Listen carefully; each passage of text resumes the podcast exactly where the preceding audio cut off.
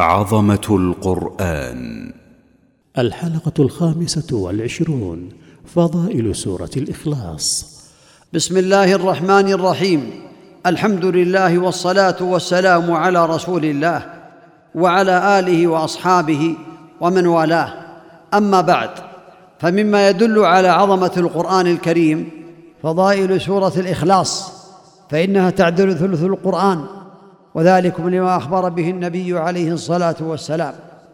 فعن أبي سعيد رضي الله عنه أن رجلا سمع رجلا يقرأ قل هو الله أحد يرددها فلما أصبح جاء إلى رسول الله صلى الله عليه وسلم فذكر له ذلك.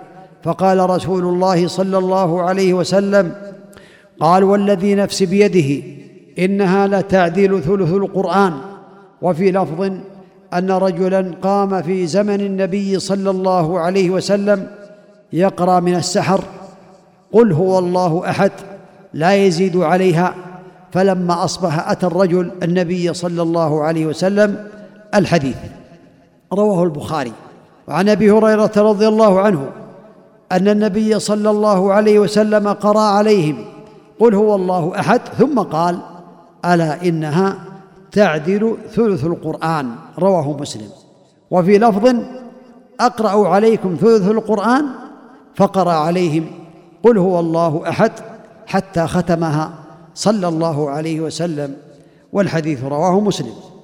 وعن أبي الدرداء رضي الله عنه عن النبي صلى الله عليه وسلم قال ايعجز أحدكم أن يقرأ في ليلة ثلث القرآن؟ قالوا وكيف يقرأ ثلث القرآن؟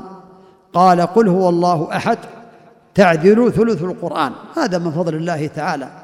أن سورة من القرآن من أقصر السور تعدل ثلث القرآن إذا قرأها الإنسان وتدبرها من فضل الله تبارك وتعالى. من أحب سورة الإخلاص أحبه الله عز وجل. فعن عائشة رضي الله عنها أن النبي صلى الله عليه وسلم بعث رجلا على سرية وكان يقرأ لأصحابه في صلاتهم فيختم بقل هو الله أحد. فلما رجعوا ذكروا ذلك لرسول الله صلى الله عليه وسلم فقال سلوه لأي شيء يصنع ذلك؟ فسألوه فقال لأنها صفة الرحمن وأنا أحب أن أقرأ بها. فقال رسول الله صلى الله عليه وسلم اخبروه أن الله يحبه. رواه البخاري ومسلم.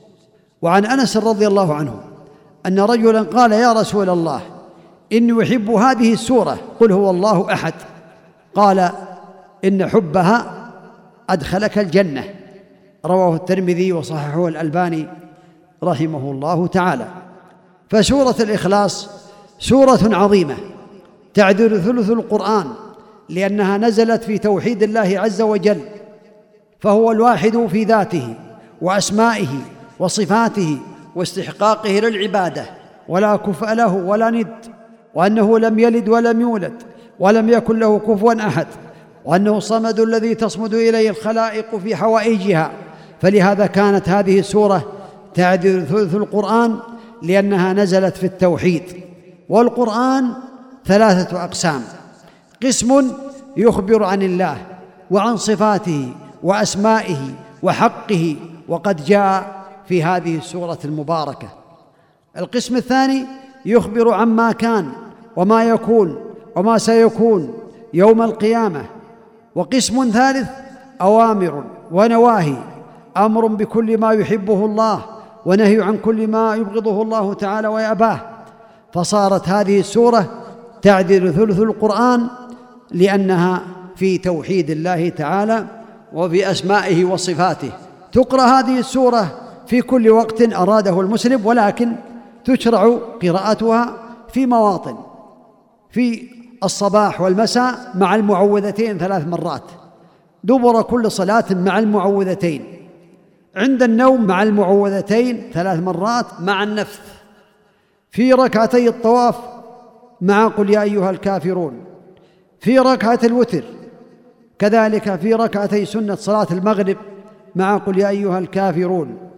والسابع من هذه المواضع في ركعتي الفجر مع قل يا أيها الكافرون وأسأل الله تعالى أن يجعلني وإياكم من الذين يستمعون القول فيتبعون أحسنه. إنه ولي ذلك والقادر عليه. وصلى الله وسلم وبارك على نبينا محمد وعلى آله وأصحابه أجمعين. جزى الله الشيخ خير الجزاء وجعله في ميزان حسناته.